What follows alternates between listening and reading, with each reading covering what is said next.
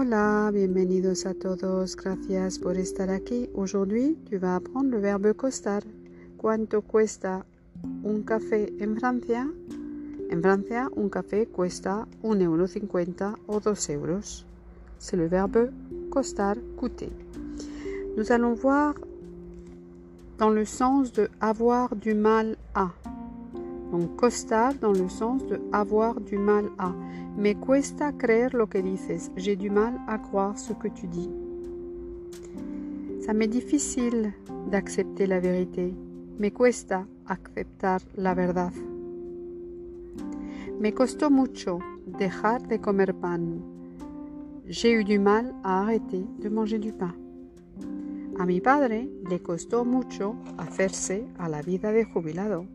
Mon père a eu du mal à se faire à la vie de retraité. ¿Has entendido mi explicación o te cuesta entender la expresión?